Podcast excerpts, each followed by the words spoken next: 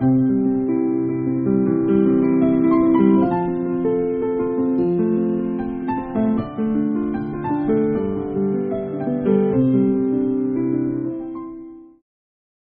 sáo của chàng Trương Chi.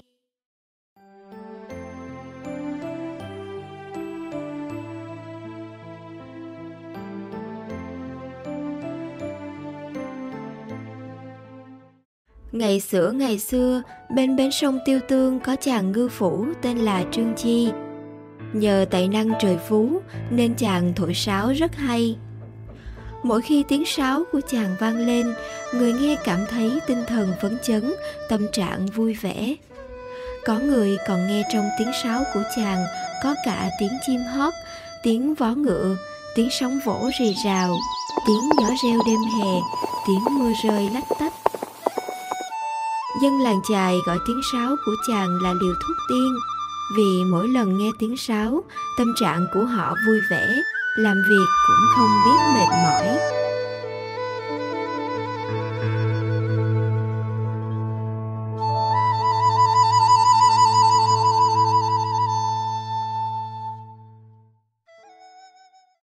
Lại nói chuyện trong kinh thành thăng long có nàng mỹ nương con quan thừa tướng nhan sắc thuộc hàng chim sa cá lặn, song tính tình đa sầu, đa cảm. Nàng có thể khóc cả ngày vì một nhành hoa rụng cánh hay một chiếc lá ly cành. Nàng còn làm cả thơ để diễn tả nỗi buồn của nàng. Những vần thơ của nàng lai láng sầu muộn về kiếp người. Thuở đó có chàng thi sĩ đọc xong thơ của nàng khóc đến ba tháng trời, rồi sau đó lâm bệnh nặng. Trong phủ thừa tướng, có người tỳ nữ biết tài chàng trương, bèn tâu với thừa tướng về chuyện xây một lầu tre trên bến tiêu tương, để cho nàng mỹ nương nghe tiếng sáo của chàng trương mà bớt đi sầu muộn. Thừa tướng cho là hợp lý bèn sai người gấp rút xây một lầu tre bên bến sông. Ba tháng sau đó, lầu tre xây xong, thừa tướng đưa con gái yêu đến đó ở. Vào một sáng tinh sương nọ, người tỳ nữ nghe tiếng sáo của chàng trương chi, nàng vội vã đi đánh thức tiểu thư. Ai ngờ, nàng mỹ nương đã dậy từ bao giờ? Nàng lắng nghe tiếng sáo dáng vẻ của nàng thư thái gương mặt của nàng tươi vui quả là chuyện lạ mà người tỳ nữ chưa từng thấy bao giờ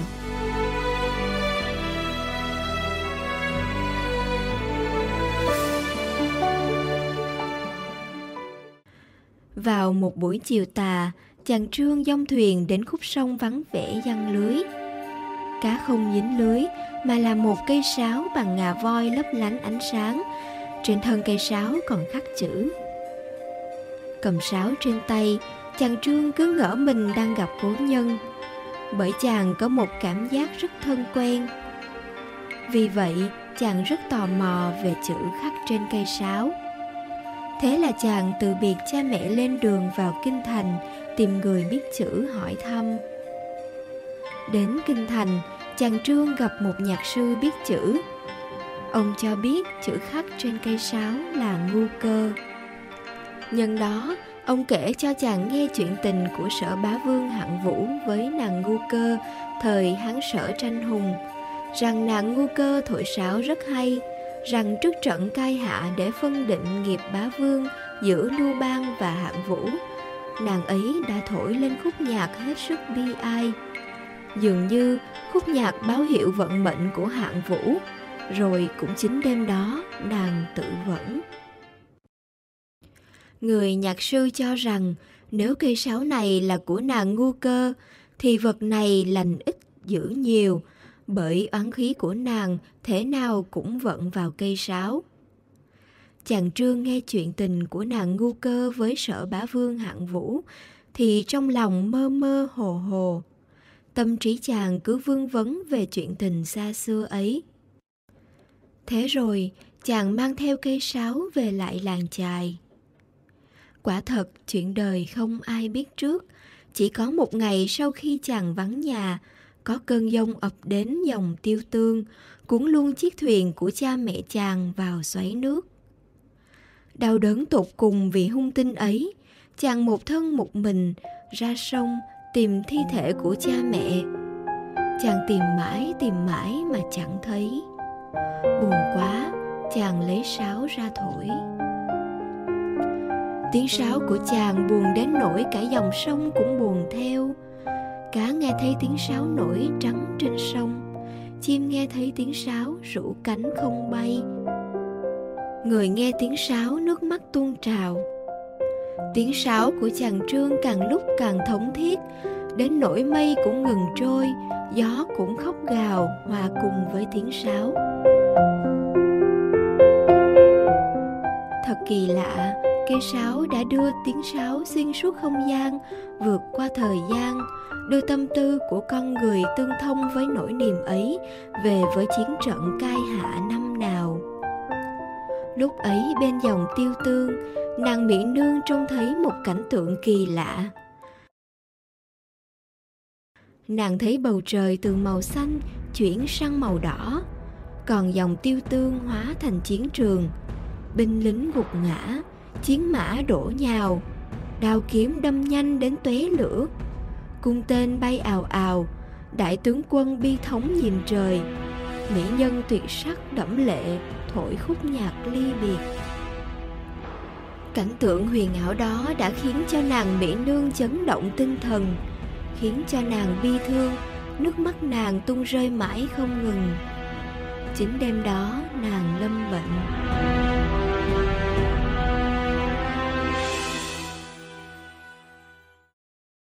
Còn chàng trương đã dốc hết tâm can ra thổi sáo, nên nguyên khí trong người kiệt quệ, làm cho phong hàn nhập thể, khiến cho thân thể của chàng co giật, mặt mày bị méo mó biến dạng. Từ đó tiếng sáo của chàng trương im bặt trên dòng tiêu tương. Từ ngày mỹ nương lâm bệnh, thừa tướng cho mời nhiều ngự y giỏi trong kinh thành đến khám bệnh cho nàng, song họ không thể chẩn đoán được bệnh gì. Họ thấy thân thể của nàng suy nhược, vì thế họ cho nàng uống rất nhiều thuốc bổ. Tuy nhiên, thuốc bổ không thể làm cho nàng khỏe lên được mà còn khiến cho cơ thể của nàng càng ngày càng suy yếu. Thừa tướng, trông thấy tình trạng của con gái như vậy, ngài lo lắng vô cùng. Cuối cùng, ngài đánh bảo xin nhà vua cho mượn quan ngự y giỏi nhất hoàng cung đến xem bệnh cho nàng. Được nhà vua cho phép quan ngự y đến phủ thừa tướng khám bệnh cho mỹ nương. Sau khi bắt mạch quan ngự y hỏi về thói quen sinh hoạt và tâm tư tình cảm của nàng mỹ nương. Ông trầm ngâm suy nghĩ, rồi nói với thừa tướng, bệnh của tiểu thư là tâm bệnh do tinh thần buồn bã gây nên khí huyết suy kiệt. Ngài nhất thiết phải mời chàng trương chi đến phủ thổi sáo cho mỹ nương nghe. May ra bệnh tình của nàng sẽ giảm.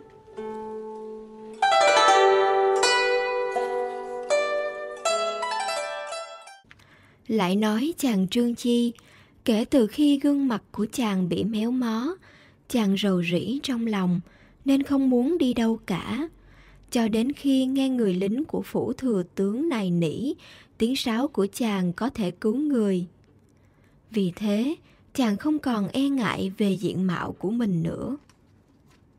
Đến phủ thừa tướng quan ngự y kể cho chàng nghe về tình trạng của nàng mỹ nương và cho rằng tiếng sáo của chàng có thể giúp nàng ấy bình phục.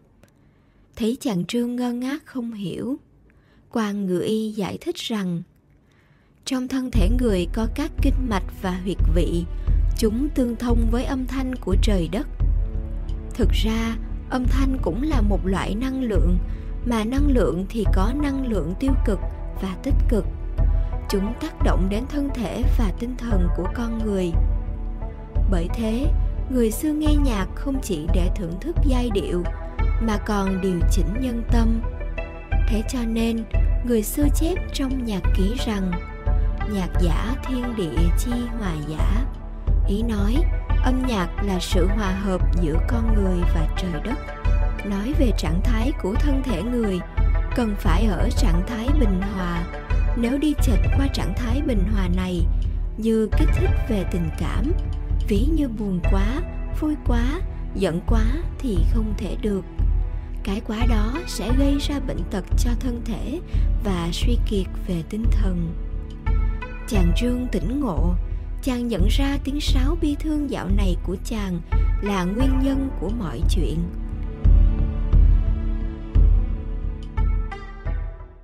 Một khi minh bạch, chàng trương thổi sáo chàng thổi về ký ức hạnh phúc của chàng thuở nhỏ. Lúc cha cổng chàng trên lưng, chơi trò, đồng đồng cưỡi ngựa đi chơi. Lúc mẹ chàng khâu áo mới cho chàng ngày tết. Lúc nghe tiếng hót của chim hỏa mi trong một buổi sáng tinh sương. Tiếng sáo ngân vang giai điệu vui tươi và thuần khiết, mang đến năng lượng tích cực cho cả phủ thừa tướng. Thật là kỳ diệu nàng mỹ nương đang nằm trên giường bệnh, bỗng dưng ngồi dậy được và nàng đòi đi tìm người thổi sáo. Đến sảnh, nàng ngây người nhìn chàng trương. Cả hai nhìn nhau mà không nói nên lời, tự hồ như đã biết nhau từ kiếp trước.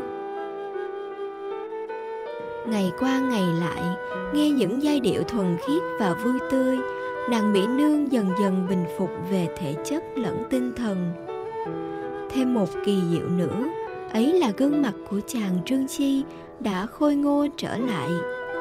Dường như năng lượng tích cực từ âm nhạc đã điều chỉnh cơ mặt biến dạng của chàng trở về như thuở ban đầu. Thừa tướng nhận ra mỹ nương và chương tri quả là một cặp tri kỷ, nên ngài đã xe duyên cho hai người kết thành phu phụ.